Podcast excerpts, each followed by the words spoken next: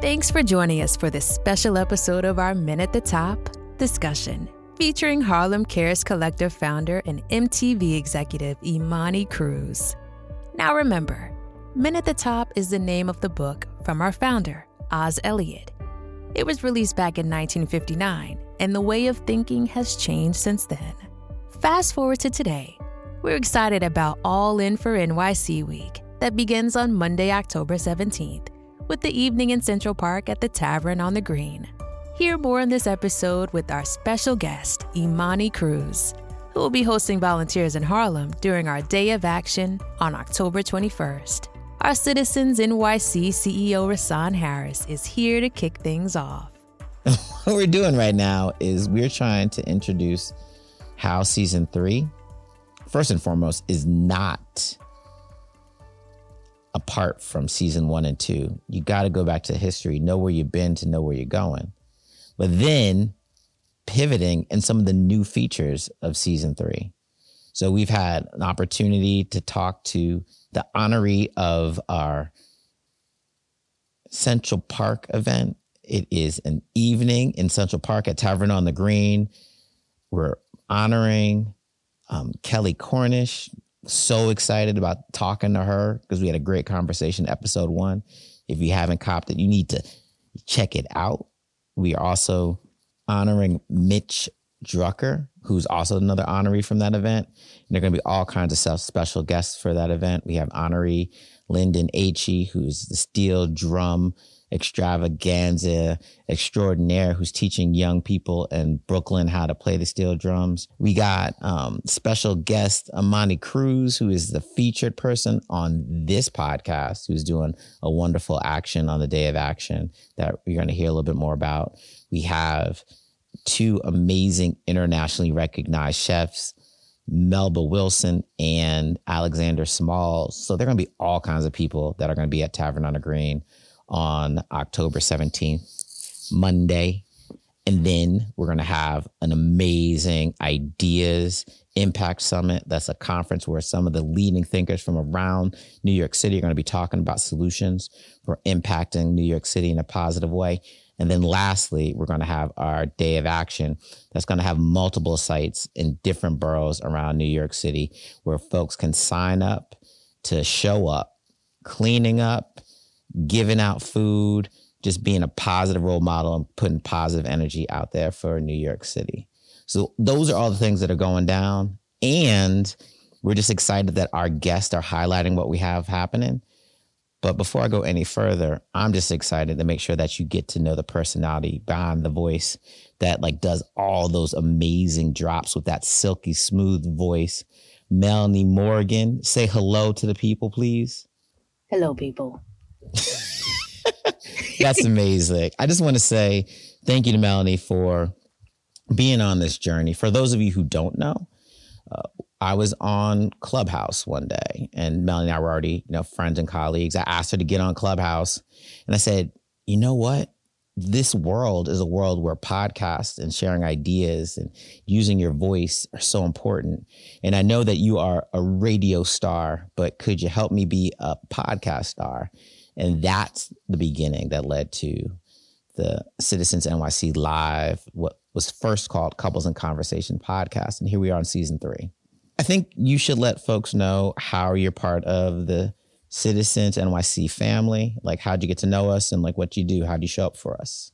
Yeah. So I'm Melanie, as the CEO said, this podcast thing. Like, I was doing radio and, you know, you open my eyes to just, you know, maybe you should try podcasting. This is something that um, my organization is doing. You know, we do um, a lot of like things with like helping others and just the philanthropy world. And that was something I wasn't really familiar with, but I'm just like, hey, I'll try it.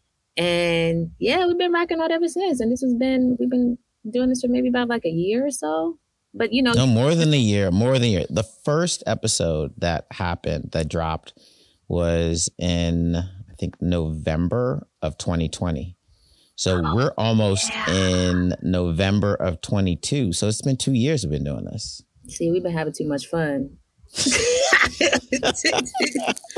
I over here talking about a year. It was two. Yeah, no, I mean, time flies when you're in a pandemic. Uh, so, no, so the beginning was coupling conversations, sometimes couples talking to other couples. The first episode was my wife Elizabeth and I talking. Then we talked to uh, a board member of, of ours, um, Ernest Lyles, and his wife Princess.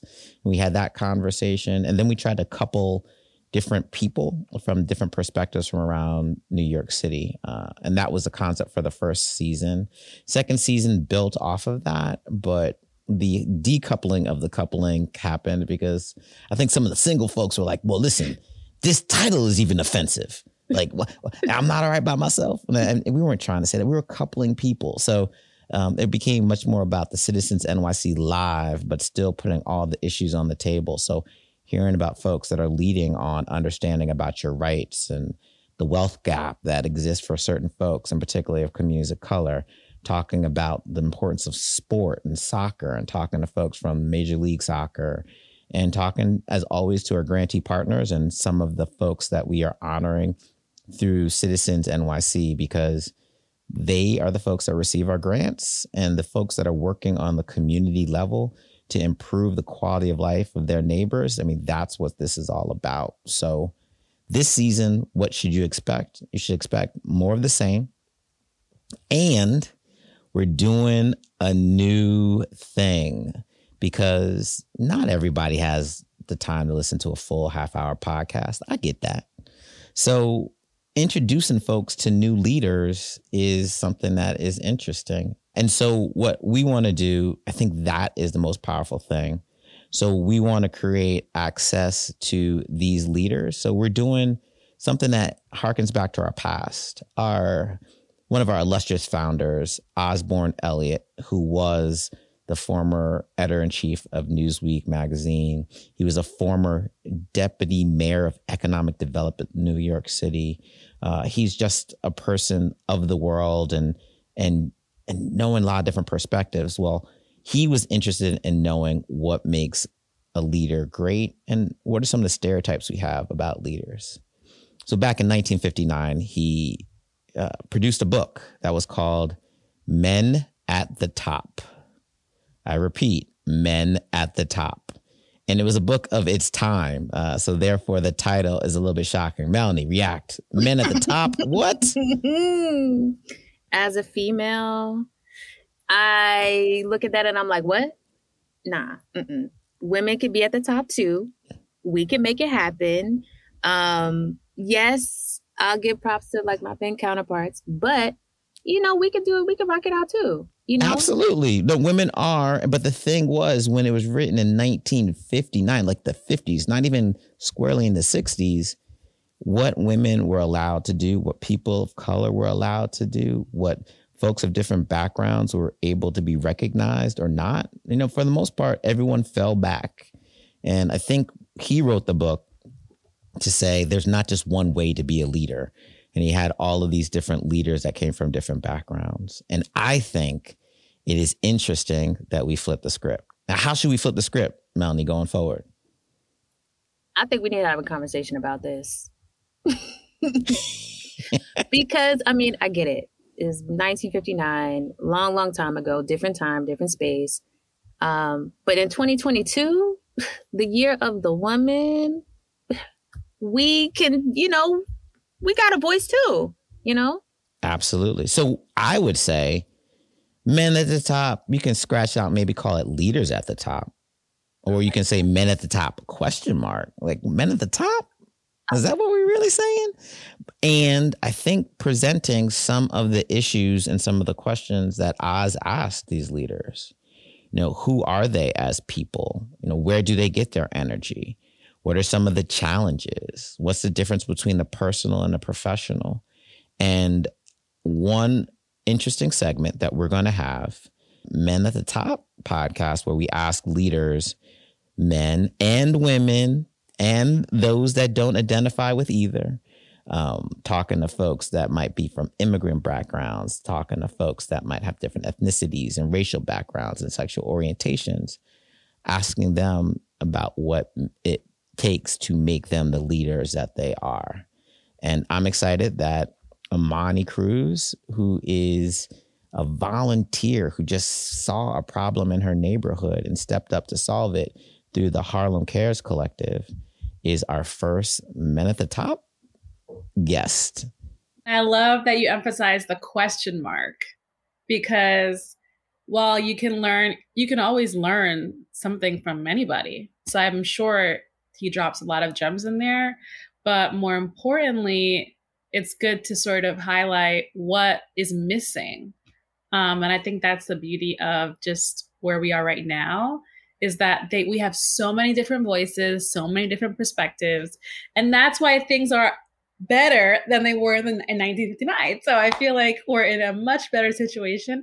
We have so much farther to go, but I'm just happy that it's 2022 and not 1959. Me too. Um, something I was just thinking about was something actually that Rasan has brought up before. And he describes it as the three P's there's personal, professional, and philanthropy. Where do those three things show up in your life, Imani?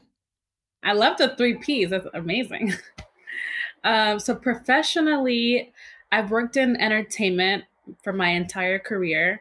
And um, I started off at the beginning of my career as um, an assistant working at a talent agency. And so I've just always loved working with celebrities, and especially uh, we call them talent and not talent like employees, in our industry, talent is always means a celebrity. And so I've always worked in talent management. And so now I work at MTV Networks and I basically manage all of the talent for the network. So what that means is that we're always casting new shows and I make it a point to always advocate for talent of color, um, making sure that we're not perpetuating negative stereotypes, like really being intentional about who we're putting on air. And then we manage all of the talent relations for our existing um, cast members. And so it's a really exciting job. Um, it's fun and it's fulfilling in a different way. And so I've tried to sort of make my life fulfilling in all different aspects. And so my professional life, it's like glossy award shows, celebrities. Um, but you don't get the sense that like you're changing the world in any massive way. And so I guess that leads into my um, philanthropic life. I was born in Harlem, but then I my family moved us to Queens just because Harlem it wasn't super safe at the time. So I pretty much grew up in Queens, but then I moved back to Harlem after college because growing up I would literally have dreams of moving back to Harlem. I grew up right on the block where Londel's is, right next to Strivers Row. My dentist was on Strivers Row. My doctor's office was there. And I just kept having these visions of those brownstones. And I kept saying to myself, that's where I belong. I want to move back to Harlem because I felt like my soul was just calling out. And so I finally got to move back to Harlem when I graduated college. Um, and then a few years after that, the pandemic happened. Harlem, for me, it was always this beautiful oasis, and I sort of ignored any negative attributes of Harlem. But then when the pandemic happened, it just felt like, from my perspective, everything unraveled. And I experienced a side of Harlem that I had never seen before because when I left, I was so young and I saw a dark side of Harlem. And I thought to myself, something needs to change. I didn't feel safe walking home anymore. I didn't feel safe even walking on my block anymore. It was devastating. I would go outside and I would see, you know, so many people that were experiencing homelessness, drug addiction, laid out on the street, nodding off. There were some people who were just laying on their backs on the sidewalk and I would think to myself, is that person dead? I even one time I saw a police officer and I said to him, like, can you call an ambulance because that person might be dead? I just had never seen that before. And he just was so dismissive and he was just like, that person just having like an episode or it, like they'll be fine. And I thought to myself, wow, people just don't care. Like we're just so used to this. People are walking by on their way to work, ignoring it. It was really, really hard to see that. And a direct result of all of that was a major trash problem. So I would start walking and taking photos because we'd have these trash bags that were ripped into overnight by people looking for things, looking for food, and the trash would be just spread out all over the street. And the stench was atrocious. It smelled so bad. I had to hold my breath as I'm walking to the train station. Um, I would actually see people, teenagers, smoke a cigarette, throw the cigarette butt out, eat a bag of chips, throw the um, bag of chips on the on the floor. It was just horrible. And I thought to myself, does this happen anywhere else in Manhattan? Because when I go downtown in certain parts, it doesn't seem like they disrespect the community as much as people in this community do. And that made me really upset because we're in a majority African American neighborhood and there's so much history, there's so much culture, and this is a place where I want to stand and where I want to live. And so, why should I have to contend with this just because we have a certain population? And so, uh, my friend and I, we decided that, you know what, let's try and do something to combat this because it doesn't seem like the Department of Sanitation is going to do anything or anybody else for that matter. And so we created this group called the Harlem Cares Collective.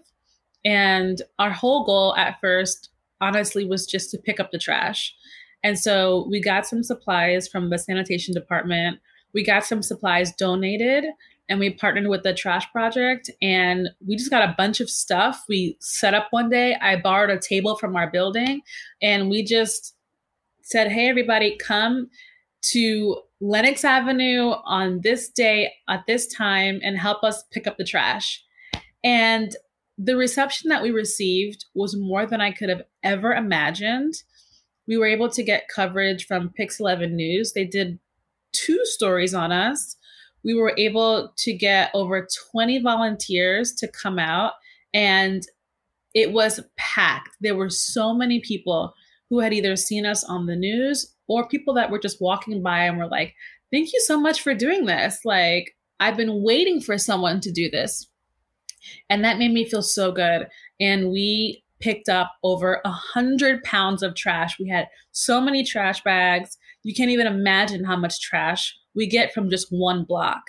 And it seemed like we were starting like a really big movement because people started emailing us, messaging us saying, "Hey, however I can help, I really want to help this um, this movement that you guys are starting." And so that's how that started. And so we just finished our second cleanup, and we're doing our next cleanup with Citizens NYC in October. We're so excited go to our website and sign up. Y'all better be around Harlem with those pink garbage bags that she's giving out and picking up trash or to go out to the Bronx to visit, you know, Sunshine Garden and our friends up there or be with Dare to Dream, my soccer playing friends that are helping to give out food to folks that need it. All of that is going down on October 21st, a Friday. You can sign, sign up for a morning shift if that's better for your work schedule, or you can sign up for an afternoon shift tell your employers, get them involved. A lot of folks give volunteer days off. Make this one of them. Make this a, a target and show up and show out so that New York City can be the best city that she can be. I think that's even interesting. What you just touched on was that, like, companies give volunteer days. Facts. And that's not i feel like that's not something that no, everybody knows. ask your employer ask about it you know? Sometimes folks get volunteer days that they don't even use because they never ask. Mm. gotta ask the question. So that's what we're trying to do. That's what we're trying to do for all in week. We're trying to get folks to either help give of their treasure um, give of their talent or give of their time. I did it in reverse because the Tavern on a Green event is a fundraiser. So we want folks to like show up and, and help fund what we're doing. We want folks to give of their talent, of their great ideas, and that's going to happen during our Impact Summit, which happens on the Wednesday. And on the Friday, it's really giving of your time and just being out there and putting in sweat equity to make sure the city gets what it needs to, to improve and to thrive beyond this pandemic. And if you go to the Harlem Cares Collective Instagram, you'll see examples. They did news stories on them and WPIX where folks were literally given trash bags and they're able to pick up um, trash that was around. Up in the Bronx Sunshine Garden, um, you can hang out with that crew and helping them to get the garden ready for the the harsher uh, winter months. So the fall preparation of like planting some of the buds so that daffodils are able to to um, to bloom next spring, um, putting mulch around and and cleaning up to make sure that the garden is, is ready. Um, or you can go and hang out with the folks in the Bronx again for Dare to Dream. I think they'll be in the Tracy Towers giving out food to folks that are uh, food insecure and making sure that they have food. So those are some of the examples of some of the things that folks can do. And if you go to our registration uh, link, you can choose and put your first and second priorities, and Citizens NYC will get back to you and let you know which one you've been selected to and where to show up. And I like the idea of just like the average person can volunteer. Like this doesn't have to be what you do day in, day out, but you could be the person that's doing the nine to five, like in something completely different but then if it's in your heart to give back, you can still do that. It's important to do that. I say, uh, you know, we need to care about where we live. We need to care about our neighbors. We need to not just think about what's inside our house, but it's like what's around us. Yes. You, Rasan, the fact that we're literally cleaning up and you just come up to us in like this Uber XL car and you're just like, hi um you know we give out grants to organizations like yourself and I, in my head i'm like we're not even an organization but it was so exciting to just see like wow all we had to do was just start people walked by there's one guy who i think he was like literally he was a messenger so he was like an uber eats um, driver like on his bike or whatever he walked by and he's just like hey what are you guys doing and i said we're just cleaning up do you want to help? And he goes, okay, I have like 10 minutes. I'll help you guys. And we were just so shocked that he took 10 minutes out of his day. He's he has a job. He's like a messenger. He has deliveries to make. And he took time to help us because this is his community. And so that makes such a big difference. Another cool story this couple came by and they said, We want to help you clean because my mother in law is coming tomorrow and we don't want her to see all the trash on the block because she's not from Harlem. And I'm in my head, I was laughing, but it's so funny because everybody wants clean streets. Everybody wants to feel safe when they're walking and not have to smell this stench. But not everybody has either the time or the motivation to do it. And so it felt good that we could sort of lead that charge. Yes. I love that. You're an Afro Latina woman who's doing her thing, making changes in her community when she sees that there are issues that need to be addressed, not sitting back and just being like, oh, maybe one day somebody will change this. You're actually being the change that you want to see in your community. Um, one thing that definitely inspires me is that you have your nine to five, but you're also pursuing your passion. And your nine to five is something completely different from your philanthropy work. So I'm curious of how do you marry the two? How do you balance it and make it all work? In my professional life, you know, I have to be very media savvy. Um, there is like a certain etiquette that you have when you're working in media and entertainment. And I've really been able to translate that over into Harlem Cares Collective because I have so many friends who our journalists, to our on air talent. And so they were able to help amplify the flyers, my message. I have a friend who's a reporter, and I asked him, like, hi, I really want this message to be brought out into the community. And he was like, well, I can't do it, but I'll see if one of my friends can do it. One of my friends that works at a different network can help and so he was able to connect the dots and get me so much press coverage because he knew all of these other journalists and all these other um, news anchors. And so if it wasn't for my job, I would not know these people and I would not know how to navigate the media. I was able to pitch our flyer and our story to lots of different um, news outlets in the community. That really amplified the message. And um, I have a really good marketing mind where I know what people are going to respond to on social media. So I know that you have to post your photos a certain way. Certain pictures are going to get more attention than other pictures. So I knew that if I posted the shocking photos of all the trash and how much people had torn through it, that they would respond to that and be so shocked and disturbed by it that they would want to come help us. Because people, unfortunately, they respond a lot of times to the sensationalism. So I knew that that was a way to get people to come and to get people to help and to wake up. Like we have a big problem. It's not cute in Harlem right now. And being honest about that. People like when you're vulnerable and when you're honest about things. So being transparent about that.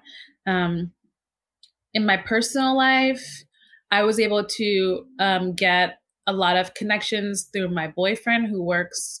Uh, he works in government, and so he was able to connect me with the 32nd precinct and with a lot of power players in the community in Harlem to again help amplify and to get people like Kristin Jordan to stop by and kind of hear more about what's going on. Um, this could be a great way for people that are, you know, wanting to be someone of significance in Harlem, people that are running for office to meet their constituents. Because we have so many people that live in the area come out, this would be a great way for someone to come and talk to people and help clean the neighborhood, but also hear what they want in their next leader. Talking about leaders, I think this is a good point to kind of transition into the second half of this discussion the men at the top discussion. Uh, Rasan, um, can you tell us a little bit more? So, the men at the top questions are going to be based off of chapters that are in the book. We're going to ask our guests questions that are based off of chapters that Oz Elliott came up with. For example, the change going from chess to checkers. When did you take something that was simple and take it to the next level? Definitely with the Harlem Cares Collective, because I think initially the vision was just to go out and pick up trash. But then I realized that we have a major opportunity to do so much more with this vision. Um, and there's really an opening to help out Harlem in a greater way because um, of our connections, our network, um, and our community. So that's definitely when I started thinking a little bit more chess. Number two, up from something. We're all up from something. So, what are you up from? Like, what is the foundation that was there that allows you to be who you are today? Hmm. When I think of my foundation and being up from something, I think about my parents who were a tremendous support to me. And this started before I was even born. So I come from a multi ethnic background, and my grandmother, she was a really big activist in the Dominican community. And surprisingly, both my parents, they went to the same college. And my dad was president of the Latino Student Union, and my mom was president of the Black Student Union. And so I come from really a family of organizers, activists, and my mom, for a long time, worked in the nonprofit sector, and she, at one point, even worked in a shelter. And so she has a tremendous amount of empathy and knowledge, and she's the smartest person that I know.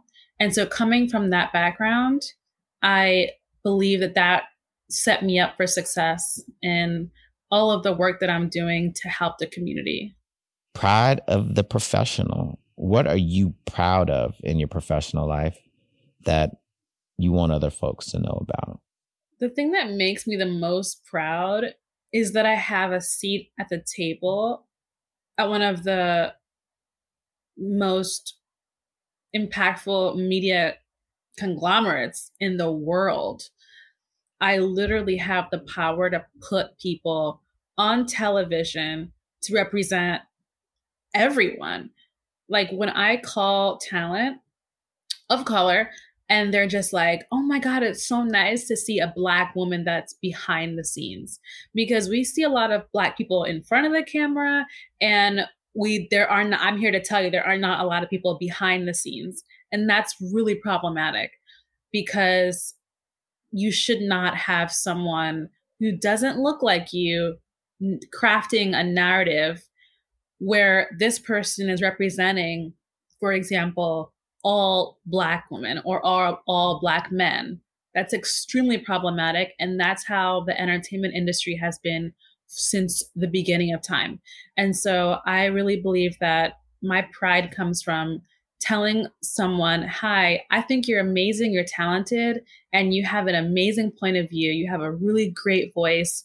And I want to put you on this television show, or I want to make you the face of this project. That's so powerful. And I take my job tremendously serious for that reason. Home was never like this. So what's changed in the modern household and and the way that we live that wasn't present in past generations and what's different? The main things that I really lean on to support me in my professional, my personal life um, is my mindfulness. So I meditate usually once a day, but I try to do it twice a day. Um, I try to eat as healthy as possible. So I'm really keeping my mind and my body right, working out. All these things are things that I actually started doing during the pandemic because over the pandemic, I experienced the lowest moment in my entire life. I had a major nervous breakdown. I was extremely depressed. I was like a shell of myself. I wasn't the funny, vibrant Imani that I usually am because I was lacking that human connection. And that's something that I realized that I need. Um, and so I also need to go inward and learn that you have to still be with yourself at the end of the day because you're born alone and you're going to die alone. So while I do love being around people, I'm an extrovert, but you do have to be mindful. And that meditation time helps me to really center myself and be with myself, which is so important. And that helps me every single day. Politics. Together we stand. We're in a world that's really divided. So, what brings us together? What are some of the solutions that can bring us together in ways that are much needed right now? I think that the current state of politics is a little sad. In my opinion, it feels like people are just looking for reasons to hate one side or the other. Um, I've hear I've heard people talk so disparagingly about President Biden, and no matter what your politics are, one person cannot fix everything. And I feel like on the other side of that, this is a great opportunity because now the younger generation, Gen Z, can sort of see what's wrong with politics. And hopefully, this will motivate them to do things to fix it. Because I think that it's good that, you know, here and there we have like low moments and high moments. Donald Trump I think needed to happen. Or else people would just think that everything is groovy and, uh, you know, we're fine. Obama fixed everything and no one is racist anymore and America is healed. And that's not true. So President Trump exposed a huge underbelly of the country, which in reality is not an underbelly. It's half of the country feels this way and agrees with him. And so it's important that young people see that the work is not done and it's nowhere near done. And the minute that you get comfortable and that you relax, this happens. And by this, I mean people like President Trump and this movement that he's trying to start and that he has started. And then lastly, how should folks get involved? Uh, what I would want people to know as they're looking for answers is something that we discussed at the beginning of this recording is that they need to ask more questions than create answers. I do believe that asking questions and being a curious mind is how you'll get to a solution instead of walking outside, looking at the trash, all the homeless people, everyone that's on drugs, nodding off and saying, you know what? This is Harlem. This is Black people. I'm leaving. I'm out. I've created this narrative in my mind and I answered my own question. And now I get to be right about something, but no progress has been made. But instead, I posed a question and I thought, how can this be fixed? I can't fix the homeless problem and I can't fix the people that are on drugs. But I can do something small that might have a larger effect that then might influence someone else to create a potential solution to all those problems. Our Harlem Cares Collective group, just doing monthly cleanups, might actually encourage those people that are outside, that are homeless, that are on drugs, to step in and help us and maybe say, you know what, I want to help you guys out too. If you're all in for NYC, you can register to get involved in the week of events at citizensnyc.org.